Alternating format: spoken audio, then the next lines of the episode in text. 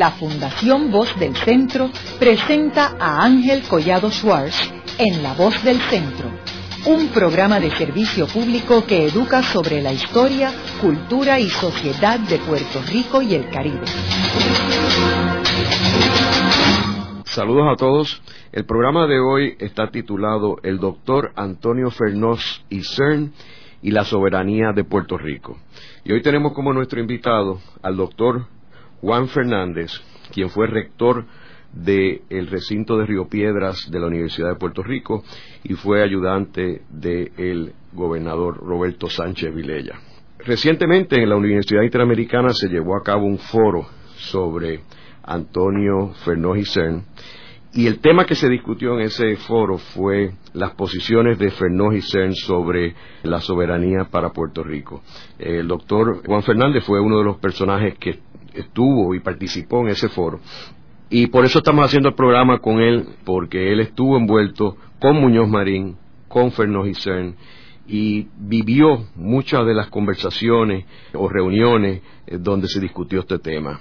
Juan, me gustaría comenzar este programa proveyéndole unos antecedentes en términos de cuándo fue que tú conociste a Fernós y CERN y cómo fue que lo conociste. Quiero mencionarle a nuestros radioescuchas que no vamos a entrar en detalles sobre la vida de Fernós y CERN porque tenemos un programa que hicimos hace unos años, titulado el doctor Antonio Fernós y CERN, con su hijo, Antonio Fernós López Cepero. Así que los invito a que a través del Internet escuchen ese programa. Fernós y CERN, como sabemos, fue el comisionado residente de Puerto Rico en Washington desde 1946, cuando se tutilló a Jesús de Piñero, y luego fue electo en el 1948 y estuvo en esa posición hasta el 1964. Juan, ¿cuándo fue que tú conociste a Fernó y en qué circunstancias? Gracias por la invitación. Eh, de verdad, hacía ya algún tiempo que no estaba por aquí, pero siempre me siento muy cómodo como en casa. Gracias Ángel por, por esto y, un reconocimiento por la labor que, que ha seguido haciendo en este programa que tanta falta hace y tantas contribuciones ya ha hecho a nuestro país. Pues ciertamente yo conocía a don Antonio Fernós y CERN en realidad, cuando yo estaba comenzando en la universidad, en los años 61, 62, 63, cuando eh, me correspondió dirigir los programas eh, para los becarios latinoamericanos que venían este, a la universidad a distrarse en el área de administración pública, yo era profesor en la escuela de administración pública, y eso se, eh, se, se intensificó grandemente con el programa que se conoció como Alianza para el Progreso, que estableció el presidente eh, Kennedy, que fue como a manera de una continuación de aquel famoso programa del punto cuarto que inició el presidente eh, Truman también y en el cual Puerto Rico con la administración pública que tenía en aquellos en aquellos tiempos era un modelo y un ejemplo que venían a estudiar y a ver de muchos países, naturalmente, principalmente de Latinoamérica, pero no exclusivamente de Latinoamérica, porque nosotros llegamos a tener hasta estudiantes que vinieron de Asia, de India, porque eh, fue, un programa este muy intenso. Y entonces eh, don Antonio era pues este era eh, comisionado residente y por los arreglos que había que hacer, por las cuestiones de, visa y, las coordinaciones con el Departamento de Estado de los Estados Unidos, pues teníamos alguna relación. Pero mi, mi relación con él eh, este, firme fue eh, una vez que en, eh, ocurren las elecciones de 1964, en la cual, como tú dijiste, don Antonio fue electo senador por acumulación por el Partido Popular Democrático y Muñoz, eh, don Luis Muñoz Marín se había retirado de la gobernación y don Roberto Sánchez Vilella fue electo eh, gobernador y me eh, nombró como su ayudante especial para principalmente para el área de, de municipio que era el área que me, correspondió a mí atender eh, eh, con prioridad. Entonces, Antonio, pues, con toda la labor que había hecho desde, desde los años 30 junto con Muñoz en el desarrollo de, fue fundador del Partido Popular y, en el desarrollo del concepto mismo del Estado Libre Asociado. Muñoz reconoció que el arquitecto y, diseñador del, del Estado Libre Asociado que, se lo atribuían a Muñoz, él decía que a quien había que atribuírselo fue, era a don Antonio Fernós y pues eh, naturalmente eh, este era era un, senador pero era un senador que tenía un prestigio de una aureola un poco diferente a, otros eh, a otros senadores y, que por cierto, coincidió como senador con, don Luis Muñoz Marín, que también fue electo en aquella este, elección del 64 como senador por acumulación. Pero yo recuerdo muy bien que don Antonio pues fue citado a una reunión en Fortaleza eh, en su carácter de, senador, y don Antonio tenía, entre sus muchas peculiaridades, eh, tenía una que, llamaba mucho la atención y era su, su puntualidad. Eso era una, cosa ya es rayana con, con una obsesión. Él, este, usted lo citaba una hora, él media hora antes estaba en el sitio. Pues efectivamente se, se, le citó una reunión en, en Fortaleza esa vez llegó como 40 minutos antes de que, de que comenzara la reunión y naturalmente pues no había nadie allí. Y entonces la ayudante eh, a cargo de, asuntos legislativos en aquel momento, que era la compañera Janet Ramos, se encontraba con el gobernador pues precisamente preparando la reunión que iba a tener con, los legisladores. Eh, y la secretaria del gobernador me, llamó diciéndome, mire que llegó este don, el doctor y, y no hay nadie si, si usted puede, ¿verdad? Pues atenderlo, estar con él, pues yo rápidamente me moví hacia donde estaba en la sala de espera. Y a mí no se me olvida que cuando, cuando llegué yo un poco, un poco agitado, entonces pues uno muy joven, ¿verdad? Don Antonio me dice, eh, mira, no, no, no te preocupes, que lo malo de ser puntual en Puerto Rico es que no hay nadie allí para eh, para apreciarlo. Así fue como me, recibió. Y ahí pues eh, fue, yo digo que en el 1965, tiene que haber sido fines de enero, principios de febrero, que comenzamos este, una relación y, hablar, como yo diría, en serio, ¿no? Este, en, unos, en, unos, planteamientos y que empecé a, a conocerlo este, eh, mucho mejor y ya a, aumentar el respeto y la admiración que tenía por él, porque en verdad era una, una persona de, de una eh, preparación extraordinaria, un conversador este, exquisito y eh, coincido con los que han dicho que él, sin ser eh, abogado, quizás es la mente constitucionalista más, más preclara que hemos tenido en Puerto Rico. Juan, ¿y cuándo es que escuchas a él por primera vez hablar de la soberanía para Puerto Rico o el concepto de soberanía? Pues sí, en estas en estas eh, conversaciones que tenemos con él todavía no, había verdad escrito lo, que después eh, eh, publicó. Sí, yo conocía varios artículos que él había escrito desde los años 30 pero que todavía no estaban recogidos como ahora sí se pueden conseguir en, su libro, por ejemplo, Filosofía y Doctrina del Estado Librismo puertorriqueño, eran unas cosas salteadas, de manera que uno no tenía el pensamiento muy claro en cuanto a lo que él eh, fue el hilo conductor de, su vida, que era la cuestión de la necesidad de que eh, Puerto Rico teníamos que distinguir entre el aspecto económico y el aspecto político y que en el, aspecto eh, político se, necesitaba eh, mantener, eh, preservar, o mejor dicho, como él mismo este, me dijo, recuperar la soberanía que habíamos perdido en el 1898 cuando, como consecuencia de la guerra hispano-norteamericana, pues España cede Puerto Rico a los, a los Estados Unidos, pero como él decía, él eh, este, se, cedió, pero la soberanía no la, no la podía ceder. Lo que tenía Estados Unidos era la soberanía en fideicomiso y que Puerto Rico entonces tenía que recuperarla, esa, esa soberanía que no había este, eh, perdido total y absolutamente su punto de vista por consecuencia del Tratado de, eh, de París. Y entonces él insistía en que esa, esta soberanía, pues eh, Puerto Rico la había recuperado en gran medida al lograr la ley de gobernador electivo y sobre todo la, la ley para que nosotros formuláramos la constitución. Porque la, constitución surgía del pueblo de Puerto Rico ya era una cosa propia nuestra. Y eh, según la visión que él eh, tenía en aquel momento esto varió después, ¿verdad? Porque la, realidad se impone sobre lo que se pone en, los papeles. Él decía que una vez eh, tenido eso, podíamos entonces pasar a negociar los asuntos económicos eh, con los Estados Unidos de igual a igual. Y eso pues eh, fue una preocupación que don Antonio Fino Isel que siempre este, eh, fue independentista, fue, se identificó con independencia desde su muy temprana este, juventud, pues quería preservar este, este reducto de la soberanía del, del pueblo de Puerto Rico, porque sin eso él decía que no había democracia.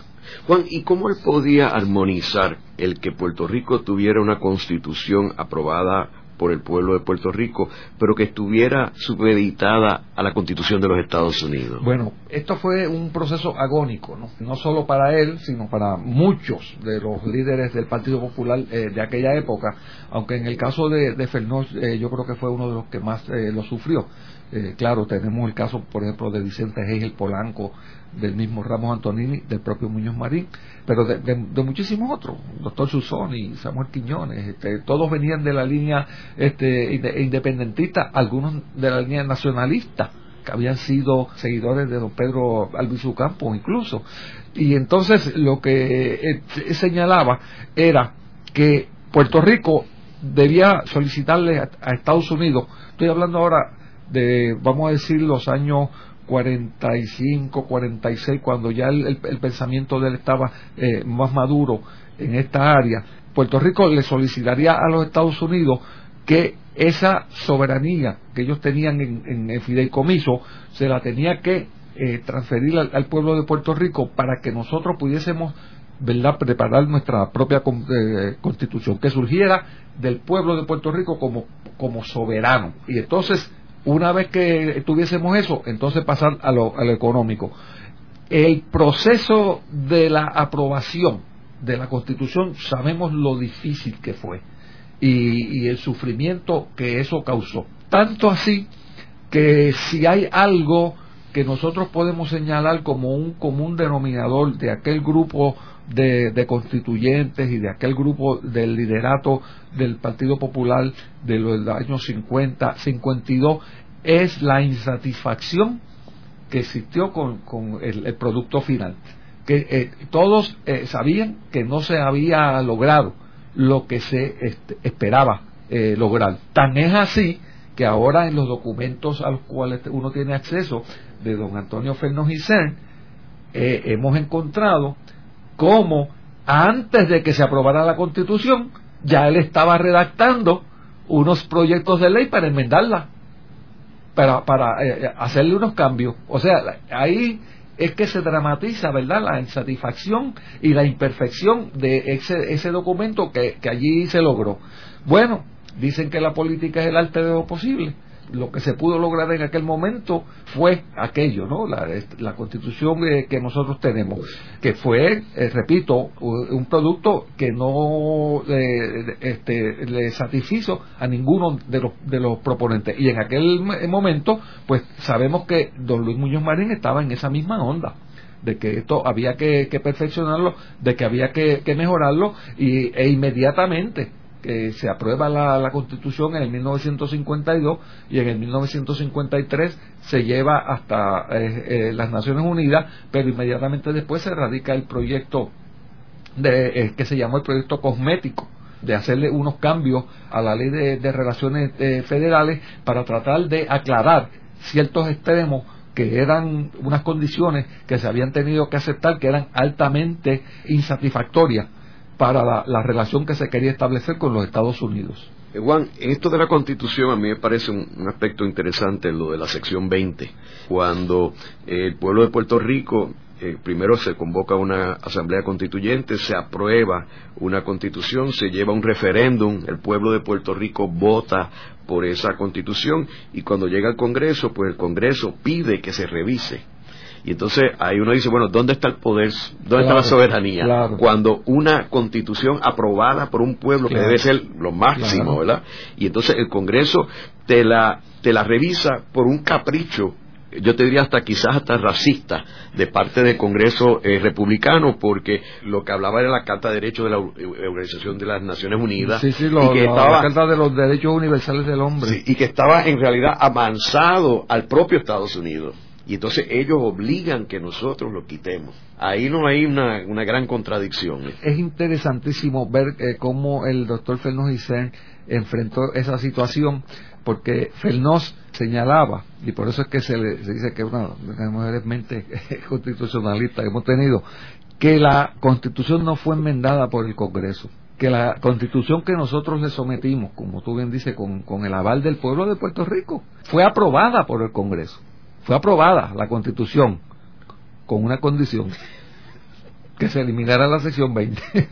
Pero eso juego de palabras. eso, pues, entonces tú ves la agonía de, de, ellos de, tratar de justificar este, una, una cosa que ahora, ¿verdad? Correr el tiempo vemos que es injustificable este porque para todos los efectos fue tú sabes bueno sería sería una condición pero es una condición sine qua non. Si no lo hace pues entonces no no lo apruebo. Pues es lo mismo el poder de, aprobación no está en el pueblo de Puerto Rico sino que está en otro sitio que era el Congreso eh, de los Estados Unidos. De manera que lo que tú señalas es correcto allá hay una, una contradicción mayúscula y con eso hemos venido cargando este, desde que se aprobó la, constitución, pero no solo es que, hemos venido cargando, que eso es como, como el, el primer paso que se dio y en el cual nosotros tuvimos unos atisbos de qué era lo que iba a suceder después, que ha sido un progresivo erosionar de el poco poder que eh, ese proceso eh, eh, constitucionalista nos dio en Puerto Rico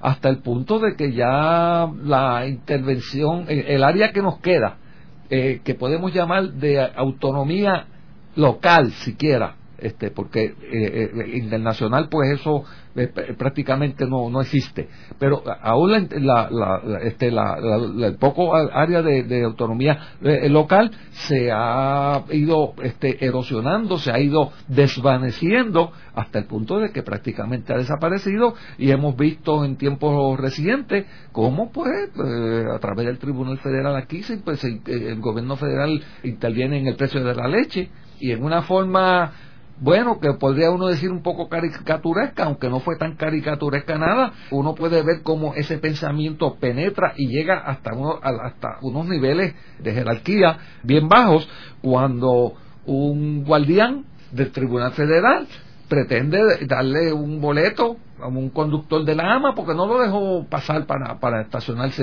en, el, en el Tribunal Federal de ahí de la calle Chaldón. O sea que, que eso pues no, no ocurrió así y, el tribunal lo rechazó y todo, pero el pensamiento está ahí. Esa persona, ¿verdad? Como él es federal y tiene un uniforme federal, pues se cree que tiene esa autoridad pues eso es lo, eso es lo, que lo que ha venido eh, sucediendo. Y, eso es lo que requiere una corrección inmediatamente para retomar el hilo soberanista que fue el que tuvo siempre el arquitecto y diseñador del Estado Libre Asociado, que fue el doctor Antonio Fernández Juan, y volviendo otra vez a lo que tú hablabas del, del proyecto cosmético, ¿cómo tú describirías ese proyecto cosmético y lo compararías con el Fernand Murray que vino después? Ese, yo, como dije en, la actividad que tú señalaste la otra noche, el 7 de mayo pasado en, en, la Universidad Interamericana, esa designación de proyecto cosmético eh, es una designación, eh, a mi modo de ver, bien desafortunada. En, el libro que publicó la Fundación Muñoz Marín, eh, muy bien editado, por cierto, por el compañero amigo Néstor Duprey, que se titula Conversaciones en el Bohío, don Luis Muñoz Marín y, el doctor Antonio Fernández en sus propias palabras, es donde, donde surge claramente, ¿verdad?, que era lo que pensaba don Antonio Fernández en relación con ese llamado proyecto cosmético. Y ahí, leyendo eh, eso, es que yo eh, entiendo que se le llamó proyecto cosmético, yo creo que con la idea de hacérselo más agradable, eh, más asequible a los congresistas. Pero que en verdad ese proyecto, como bien le señala en ese libro que mencioné, don Antonio Fernández a, a don Luis Muñoz Marín, era más que cosmético no era solo para aclarar unas cosas, sino que era para especificar ciertas áreas de acción en las cuales el Estado Libre Asociado de Puerto Rico tenía jurisdicción propia, jurisdicción única y no del gobierno federal. Luego de una breve pausa, regresamos con Ángel Collado Schwartz en La Voz del Centro.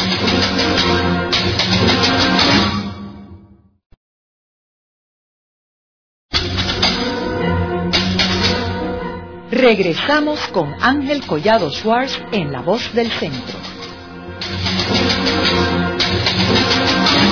Continuamos con el programa de hoy titulado El doctor Antonio Fernós y CERN y la soberanía para Puerto Rico. Eh, hoy con nuestro invitado, el doctor Juan Fernández, quien fue rector del recinto de Río Piedras de la Universidad de Puerto Rico y fue ayudante del gobernador Roberto Sánchez Vilella.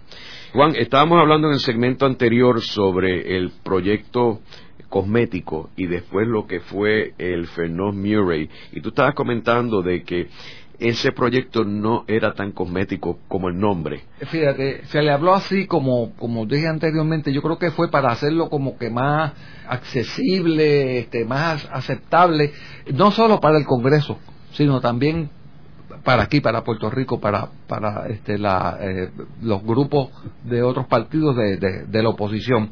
Pero en las conversaciones en, el Bohío, cuando don Luis Muñoz Marín le dice a don Antonio Fernández Isel que no era muy difícil lo que se había hecho de retirarlo, porque Fernández se estaba quejando de que ese proyecto cosmético no se debe haber retirado eh, de consideración por el Congreso. Y Muñoz le dice, pero es que ese proyecto era para aclarar. Y, y Fernández le dice, bueno, y aquí voy a citar las palabras de, de le dijo a, Muñoz Marín, estoy, esto fue en unas conversaciones que ellos tuvieron en el 1965, que se publicaron en este libro y que la grabación está en la Fundación Muñoz Marín. Le dijo eh, Fernón Sena Muñoz, quiero dejar dicho que el proyecto hacía algo más que aclarar, hubiera evitado muchos pleitos, hubiera evitado muchos debates y nos hubiera situado en una situación mejor porque aclaraba el alcance de la aplicación de las leyes federales. Y yo creo que hubiera sido aprobado sin dificultad. Hasta ahí la cita de, de, Fernos. De manera que ya ahí vemos, ¿verdad?, unas divergencias entre el pensamiento de, de don Luis Muñoz Marín y de, y de Fernos y Cern, que eran más profundas de lo que, de lo que nosotros creíamos. Claro, la razón que se dio para retirar el proyecto cosmético es que por ser cosmético y porque que lo que iba a hacer era tan solo aclarar unas cosas, lo que se quería era enfrentar al, Congreso con una revisión más a fondo de la, de la relación entre Puerto Rico y Estados Unidos y de ahí es que vienen pues todas las reuniones que hubo y todas las consideraciones que, se tomaron para desarrollar lo que se conoció como el proyecto Fernós Murray, que era la revisión de los artículos de asociación eh, entre Puerto Rico eh, y, los Estados Unidos que eh, implicaría una revisión mucho más amplia, mucho más completa de lo acordado entre Estados Unidos y Puerto Rico. ¿Y Fernó estaba de acuerdo con esa revisión? Sí, sí, él estaba de acuerdo. Lo, con lo que él no estaba de acuerdo era con haber retirado el proyecto cosmético porque digo, pues por lo menos se hubiera conseguido algo, porque como él le dijo a Muñoz, yo creo que se hubiera aprobado. Pero don Luis Muñoz Marín, también conocedor del Congreso, como, como sabemos, eh, don Luis Muñoz Marín, eh, le dijo, pero doctor, y fue el argumento que usó Muñoz en el partido en aquellos años también, es que, es que uno no puede ir al Congreso repetidamente para un mismo asunto. Porque si, si tú vas con, el proyecto cosmético y consigues que te lo aprueben, a los dos años tú no puedes ir con otro proyecto, como el, el Muri, porque te van a decir, mire, eso ya lo atendimos y entonces el, Congreso es un, es un cuerpo tan y tan complejo y tiene tantos asuntos que ese argumento pues parecía en aquel momento, ¿verdad?, de ser persuasivo. Pero, ¿qué es lo que pasa? Que eh, cuando se trata de seguir impulsando el Fernós Murray y después de los muchísimos trabajos que dio eso, eventualmente en el 1959 también se retiró. Así que nos quedamos sin el llamado proyecto cosmético y sin el fenómeno. ¿Y por qué se retiró, Juan? Ahí hay muchas, muchas interpretaciones. Personalmente, yo creo que ya para el 1959, eh, don Luis Muñoz Marín está, había empezado a cambiar. eh, en su pensamiento eh, estaba estaba ya con más temor en lo que tenía que ver aquí internamente en Puerto Rico en cuanto al apoyo que él sentía que se podía lograr para un estado, para el desarrollo eh, del Estado Libre Asociado eh, como lo concebía Fernós y ya uno de los documentos que ahora a, los cuales uno tiene acceso ahora ve que las divergencias entre el pensamiento eh, de Fernós y Sen que como, como dije antes se mantuvo consistentemente soberanista este, desde su temprana juventud hasta, hasta su fallecimiento, se había separado bastante del de, don Luis Muñoz Marín. Y don Luis había hecho también unos cambios en la forma de enfrentar al, al, Congreso, enfrentar al gobierno de, de, los Estados Unidos en cuanto a cómo lograr una mejoría un crecimiento, aquello que en una ocasión se llamó la culminación del Estado Libre Asociado. Y uno de esos, de esos asuntos fue, por ejemplo, cuando en los años 60 don Luis Muñoz Marín aceptó una propuesta que, según el profesor eh, Roberto Colón Ocasio, que escribió tanto su tesis de maestría como su tesis doctoral eh, en relación con eh, el, pensamiento soberanista de don Antonio eh, eh, señala que fue una propuesta de don Arturo Morales Carrión que Muñoz Marín la acogió muy entusiastamente y que el resultado neto fue de cambiar las gestiones para el desarrollo del Estado Libre Asociado del Congreso a la rama ejecutiva, hacerlo a través entonces del presidente Recordarán las cartas aquellas que hubo entre Kennedy y Muñoz Marín, este, en las cuales el presidente Kennedy se comprometía, pues así, a hacer las gestiones para el desarrollo del Estado Libre Asociado a nivel federal y que cambió, por ejemplo, eh, por orden ejecutiva, el que los asuntos que tenían que ver con Puerto Rico se llevaran del Departamento de lo Interior a la Casa Blanca que, es donde están eh, desde entonces. Y ahí pues que se, empezó a, trabajar en el, en el proyecto eh, Fernández pero en, comunicación con, con, los asesores del presidente y no con el Congreso que era lo que decía Fernández que había que hacer porque ahí era que residía la, la soberanía. Quien la tenía en fideicomiso era el, el Congreso pero eso eso fue un otro cambio este, que, hizo este don Luis Muñoz Marín en cuanto al enfoque, en cuanto a la manera de seguir atendiendo el, desarrollo del Estado Libre Asociado y con lo cual ahora sabemos que Fernández no, no, no estuvo de acuerdo, pero como disciplina de partido tuvo que seguir por, por aquella ruta y la siguió em, empujando, pero que eso tampoco rindió fruto porque eh, eventualmente en el 1959 eh, Muñoz pues decidió retirar el, proyecto de este Fernández Murray en contra de, la recomendación de, don Antonio Fernández y siguieron unas negociaciones al nivel del gobierno federal y al nivel del Congreso que en lo que vino a terminar fue en la famosa comisión de estatus que se nombró allá para el año 63. Lo que culminó fue en el famoso informe que se conoce así como el informe de la, de la Comisión de Estatus, que lo que recomendaba era la celebración de un plebiscito que se celebró en el 1967 y que después de todos aquellos estudios, porque fueron tres volúmenes, están, se, recopilaron todas aquellas vistas públicas, todos aquellos estudios que se hicieron, que fue una cosa maratónica, pues a lo que llegó, repito, es a la celebración del plebiscito y la conclusión eh, del plebiscito fue de que pues las tres fórmulas de estatus tenían igual eh, dignidad.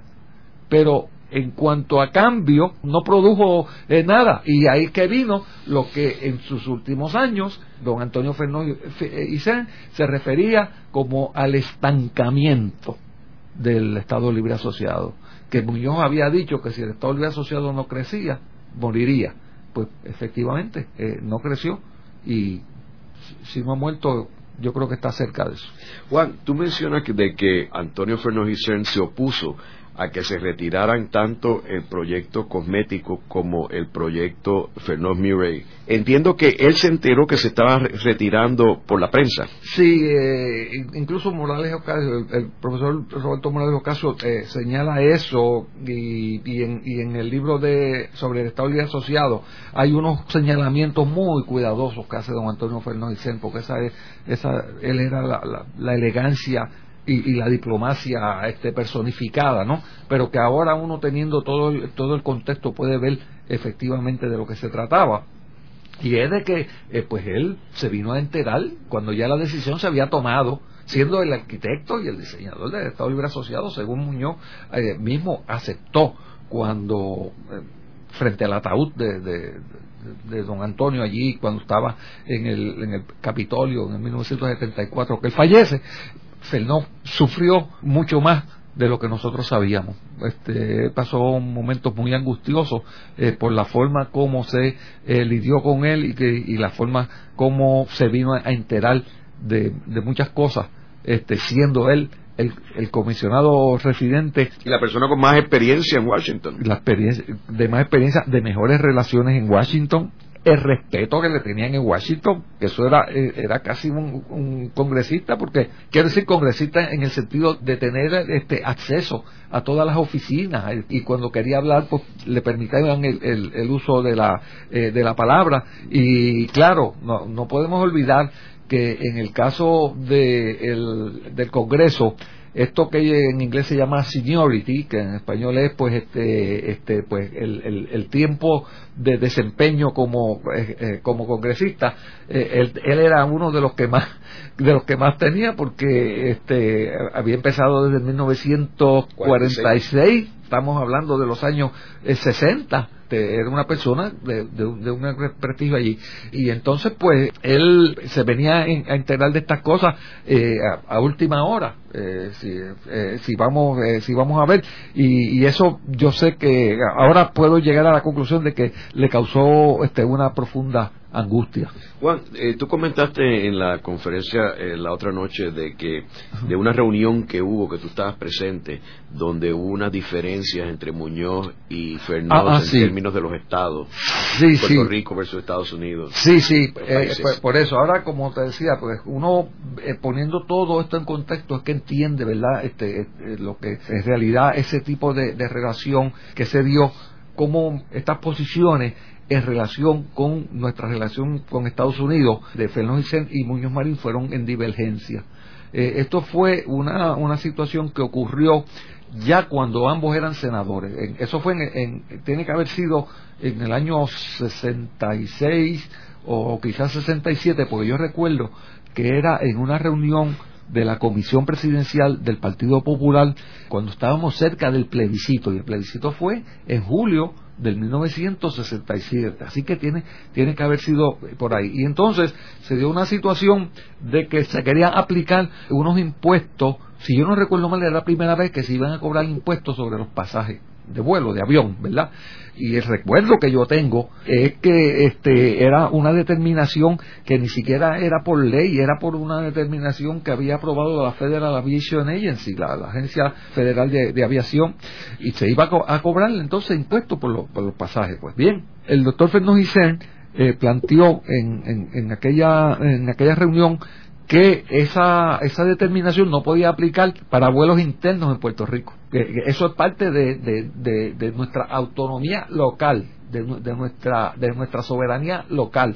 Si un vuelo entre San Juan y Mayagüez, pues la línea aérea que, que estuviese entonces este, funcionando no podía cobrar ese impuesto. Ahora, si es un vuelo entre San Juan y Nueva York, pues, pues está bien, ¿verdad? Pero ya acerca el plebiscito, ya eh, la cuestión ya de, votos, ¿no? De lo que de, la preocupación esa que siempre don Luis Muñoz Marín tuvo con eso, le dijo, "No, pero pues este doctor, eso no puede ser así porque esto es una determinación que aplica pues a toda la nación norteamericana." Dice, bueno, pues sí, aplica pues, a, los, a, los, a los 50 estados, pero a nosotros no, nosotros no somos un Estado.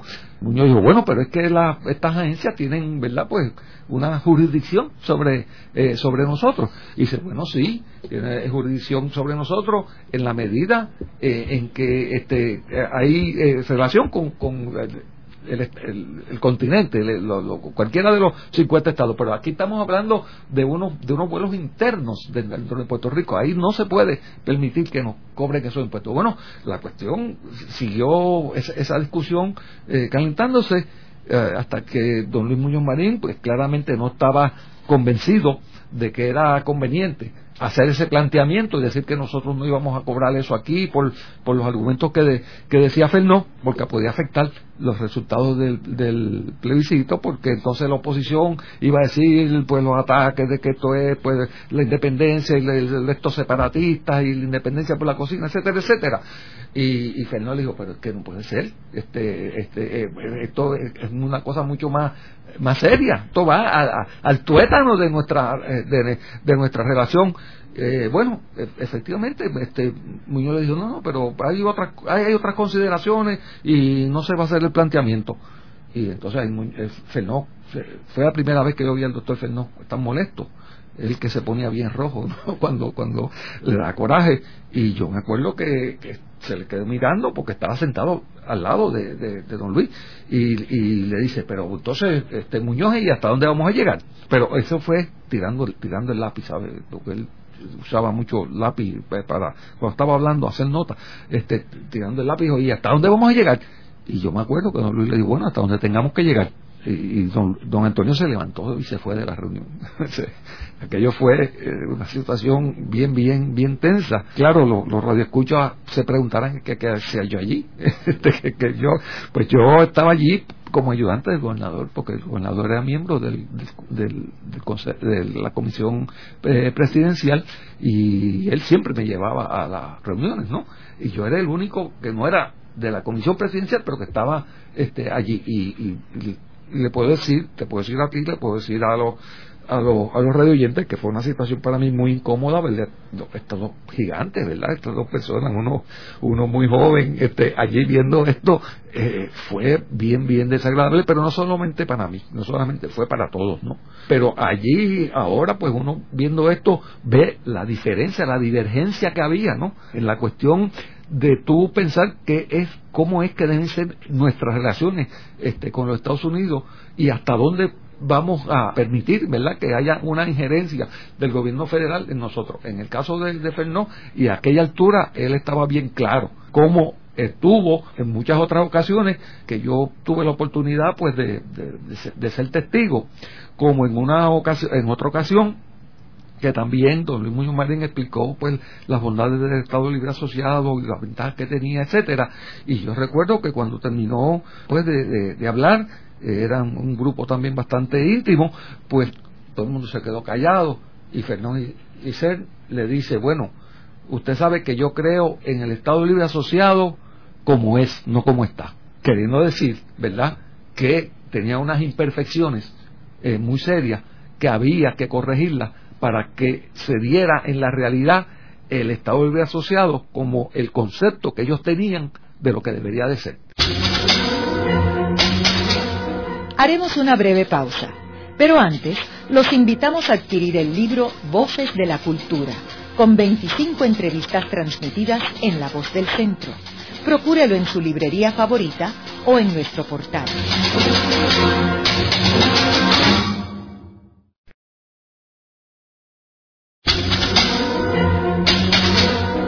Regresamos con Ángel Collado Schwartz en La Voz del Centro. Continuamos con el programa de hoy titulado El doctor Antonio Fernós y CERN y la soberanía para Puerto Rico. Eh, hoy con nuestro invitado, el doctor Juan Fernández, quien fue rector del recinto de Río Piedras de la Universidad de Puerto Rico y fue ayudante del gobernador Roberto Sánchez Vilella. Juan, hay un aspecto que es muy interesante que es sobre eh, la perspectiva de Muñoz Marín versus la de Fernós y CERN en cuanto a una posible contribución de Puerto Rico al erario federal.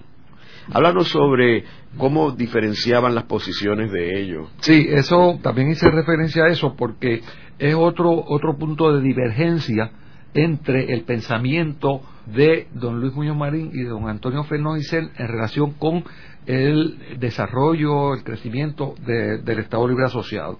En una ocasión, eh, Muñoz con mucho énfasis y muy insistentemente consideraba que según el Estado Libre Asociado se fuera desarrollando, el Estado Libre Asociado de Puerto Rico, podría llegar el momento en que tuviéramos la capacidad económica para hacer contribuciones al fisco norteamericano. O sea que Puerto Rico, aparte de, las otras contribuciones que pudiésemos eh, pagar y, que pudiéramos hacer, como por ejemplo el servicio militar obligatorio, el servir este, para que viniesen aquí estudiantes a adiestrarse y a ver las bondades del sistema democrático, etcétera, etcétera, pero que como del gobierno federal se estaban incrementando los fondos federales que se transferían eh, a, Puerto Rico que de alguna manera uno pues pudiese pues eh, como un gesto de buena de buena voluntad pues contribuir también al tesoro federal. Y en la en, las conversaciones en el bohío a que he hecho referencia anteriormente estas estas conversaciones que tuvieron en 1965 don Luis Muñoz Marín y don Antonio Finnoz cuando don Luis estaba recopilando material para las memorias que, que que después escribió, entran en ese tema. Y entonces cuando don Luis Muñoz Marín hace referencia al mismo, don Antonio Fernández, y es donde primero yo lo vi porque estoy, yo no fui testigo, yo no estuve en ninguna conversación de ellos, en ninguna reunión en, que esto se discutiera en esos tiempos, Fernández lo detiene y le dice a don Luis Muñoz Marín, yo quiero explicar para el récord que yo tengo una gran reserva en cuanto a eso, una reserva que siempre tuve, o sea, una reserva que dice Fernández que siempre tuvo en cuanto a esa idea de que Puerto Rico, como gobierno, el gobierno de Puerto Rico, contribuyera al gobierno de Estados Unidos, al tesoro de los Estados Unidos, eh, desde el punto de vista económico. Cuando don Antonio le dice eso a don Luis, don Luis Muñoz Marín le dice, ¿y por qué? Y Antonio Fernández le dice, y aquí lo voy a citar, estas son palabras de don Antonio, dice, porque yo no visualizo las cosas en esa forma, porque a mí me parece que la unión económica hay que pensar aquí en términos que son dos países, o sea, dos países serían Estados Unidos y Puerto Rico. Dice, la unión económica entre dos países no requiere, en primer término, la contribución de un país a los gastos de gobierno del otro. Por ejemplo, en la unión económica que se ha formado de varios países, y cada cual paga este, los costos de su gobierno sin estarle contribuyendo al otro.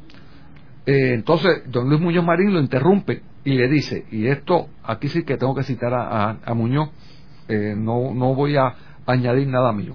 Comienza la cita. Le dice don Luis Muñoz Marín a Vicente, pero esta, la idea de que son dos países, es una idea que es cierta desde cierto punto de vista y no lo es desde otro punto de vista. Y yo creo que los dos puntos de vista son válidos. Y es una de las dificultades que encuentra la gente en bregar con el estatus político de Puerto Rico. Yo creo que los dos son válidos. Puerto Rico es Puerto Rico. Los Estados Unidos son los Estados Unidos. Y sigue Muñoz. Ahora, nosotros somos ciudadanos americanos los que viven allá en los Estados Unidos son ciudadanos americanos también, de manera que hay un punto en que no son dos países y entonces hay unas realidades en que son dos países. La verdad es que eso no es fácil de, entender.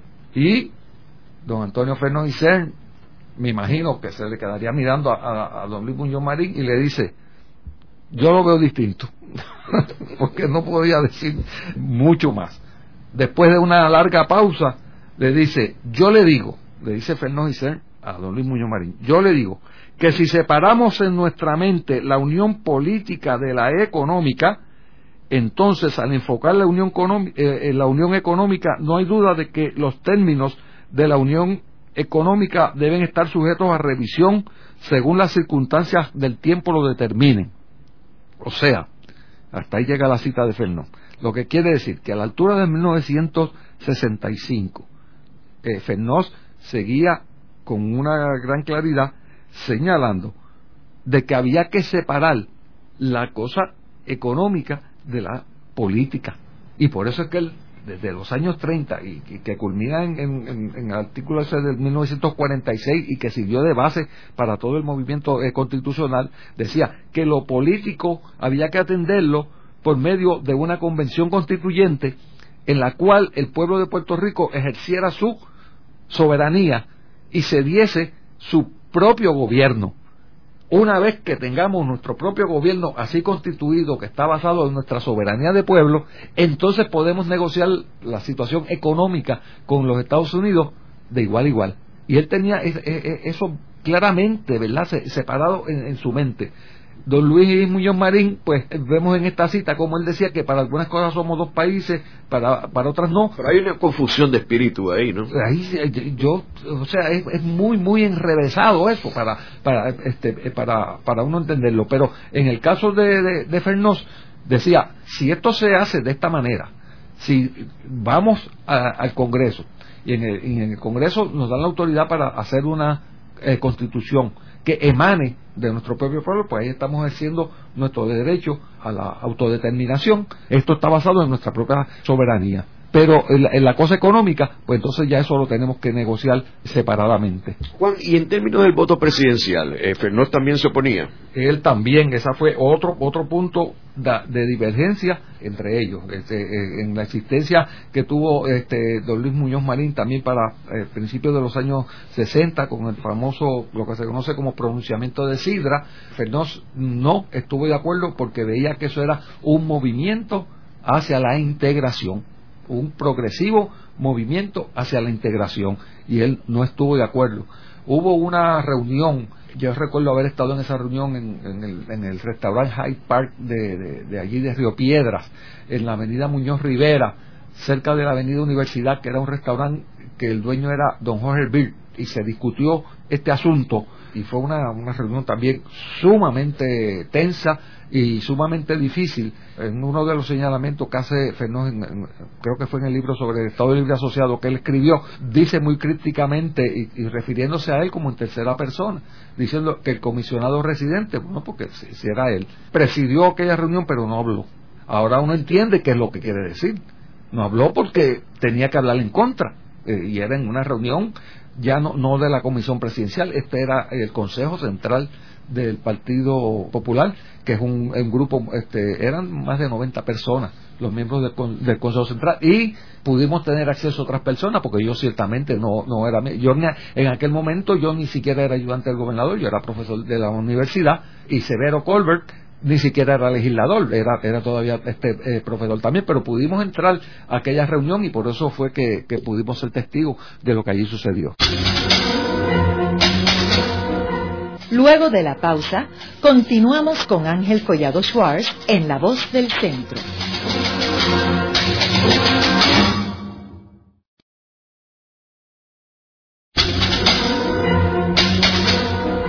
Continuamos con la parte final de La Voz del Centro con Ángel Collado Schwartz. Pueden enviarnos sus comentarios a través de nuestro portal www.vozdelcentro.org. Continuamos con el programa de hoy titulado El doctor Antonio Fernós y CERN y la soberanía para Puerto Rico. Eh, hoy con nuestro invitado, el doctor Juan Fernández, quien fue rector del recinto de Río Piedras de la Universidad de Puerto Rico y fue ayudante del gobernador Roberto Sánchez Vilella. Juan, en el segmento anterior tú estabas hablando sobre esta reunión en el restaurante de Hyde Park de Jorge Beard, donde tú estabas presente y que se discutió el concepto del voto presidencial. Sí, bueno, el, recuerdo que yo tengo es que se había celebrado una reunión en, Sidra, eh, también del Partido Popular, que yo no eh, eh, ni remotamente estuve, pero que a lo que se refería era a que en aquella reunión don Luis Muñoz Marín había propuesto como una posible área de crecimiento del Estado Libre Asociado el solicitar que en Puerto Rico se votara por el presidente y por el vicepresidente de los Estados Unidos. Eso, esto también recordando pues la, extracción independentista de tantas personas que fueron fundadores del Partido Popular, pues no tuvo una, una, aceptación este, y, fue una reunión de, de, mucha tensión, pero por algunas razones que yo desconozco, Muñoz insistió en, en eso, ¿verdad? Lo que uno puede colegir es de nuevo eh, estoy respondiendo a los señalamientos de que estos son unos independentistas tapados eh, que van a traer la independencia por la cocina. Ya una, la cuestión otra vez electoral, prevaleciendo sobre el pensamiento del el crecimiento y de la definición y la conceptualización más pura del Estado Libre Asociado como había dicho Vicente, como, como, como es y, no como, y no como está. Y después se citó al Consejo Central del Partido Popular a una reunión en este restaurante que era propiedad de don Jorge Bill, donde de nuevo eh, se insistió en que esta debería de ser un área de posible crecimiento para el Estado Libre Asociado eh, y eh, finalmente se aprobó se impuso la, voluntad de, eh, de don Luis Muñoz Marín en ese sentido. Y ahí pues se notó de nuevo la, divergencia de, pensamiento con eh, don Antonio Fernández que en uno de, sus escritos, creo que fue en el libro de, sobre el Estado Libre Asociado, él señala que él presidió esa, esa reunión, que dice que el comisionado residente, que era él, pues presidió la reunión, pero que no habló pues, ¿qué es lo que quiere decir? ¿Qué es lo que uno puede pensar que el mensaje que nos quiere dar? Pues mire, no habló porque hubiese tenido que oponerse en una reunión ya este, mucho más amplia, ¿no? En, una situación en que hubiera creado una condición de, prácticamente de rompimiento, ¿no? Con el líder máximo del partido. Y esa fue ciertamente eh, otra área en la cual lo que señalaba este era que claramente estos eran pasos que nos llevaban hacia la integración progresiva con los Estados Unidos y no hacia el fortalecimiento de nuestra eh, autonomía, de nuestra, de nuestra separación, en el sentido de que, como dije en la cita anterior, de que en verdad somos dos países. Juan, ¿y cómo tú resumirías el pensamiento soberanista de Fernández Es que don Antonio fue eh, independentista pues toda su vida, eh, insistía en que no podía haber democracia en un país en el cual la fuente de poder no fuese el propio pueblo de, ese país, la propia gente de ese país. De manera que él ataba lo de soberanía con democracia. O sea que estamos hablando de cosas muy básicas, muy fundamentales no era soberanía por soberanía, es que entonces no, no es un país democrático. ¿Por qué? Porque hay otro poder, hay otras personas que están tomando decisiones por nosotros, sin que nosotros podamos tener este, nada que decir en ello. De manera que claramente no hay, no hay democracia. Por lo tanto, nosotros tenemos que tener un área claramente delimitada de gobierno local, de gobierno eh, este, del cual emanen unas leyes, unas formas de organizarnos como pueblo en las cuales nosotros lo hacemos a base de nuestro propio poder y no por el poder de otro. Y en eso él siempre fue bien claro. Le señalo a, los y las oyentes que nos hacen el honor de escucharnos. Si usted piensa eso, para que en verdad haya democracia, tiene que ser que aquellas leyes que le, que le apliquen a, usted, pues tengan que emanar de un cuerpo el cual usted eligió libremente, surge del propio pueblo. Compare eso con que el precio de la leche se lo ponga un tribunal federal. Hay un juez eh, federal que emite una directriz que dice que el precio de la leche que nos vamos a tomar aquí en Puerto Rico, no importa que se haya producido aquí en Puerto Rico, es tal. Pues eh, ahí, en el nombramiento de ese juez nosotros no tuvimos nada que ver.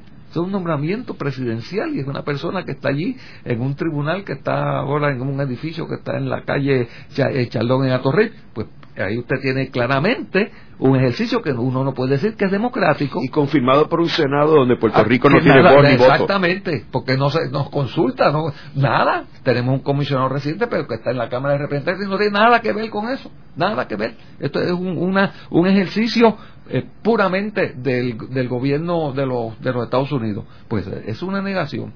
Y cuando usted considera que de 1900 59, 60 para acá, la progresiva erosión de nuestros poderes eh, la intervención del gobierno de los Estados Unidos en asuntos internos de Puerto Rico, que como ustedes eh, seguramente recuerdan, ha llegado hasta situaciones en que todavía esto no está totalmente claro, en el sentido de que en nuestra constitución se prohíbe la ley de, la, pena de muerte. Sin embargo, hay unos señalamientos de jueces eh, federales de otras autoridades del gobierno de los Estados Unidos que dice que cuando el delito se considera que es eh, federal y que el tribunal federal aquí en, Puerto Rico tiene jurisdicción sobre el mismo, se podría aplicar la pena de muerte.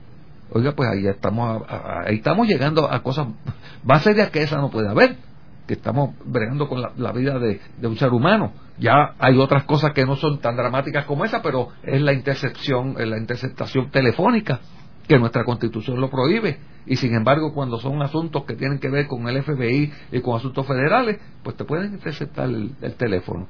Y entonces vemos cómo esto se ha ido erosionando hasta el punto de que ya el Estado Libre Asociado que se concibió allá en el año 46 y después se plasmó en el 50 al 52 en la Constitución es una cosa muy distinta lo que tenemos ahora a lo que se tenía entonces y por lo tanto estos reclamos que se hacen ahora de soberanía, lo que quiere decir es eso, es rescate de un área eh, autonómica de ejercicio de poder por el pueblo de Puerto Rico para el pueblo de Puerto Rico poder gobernarse.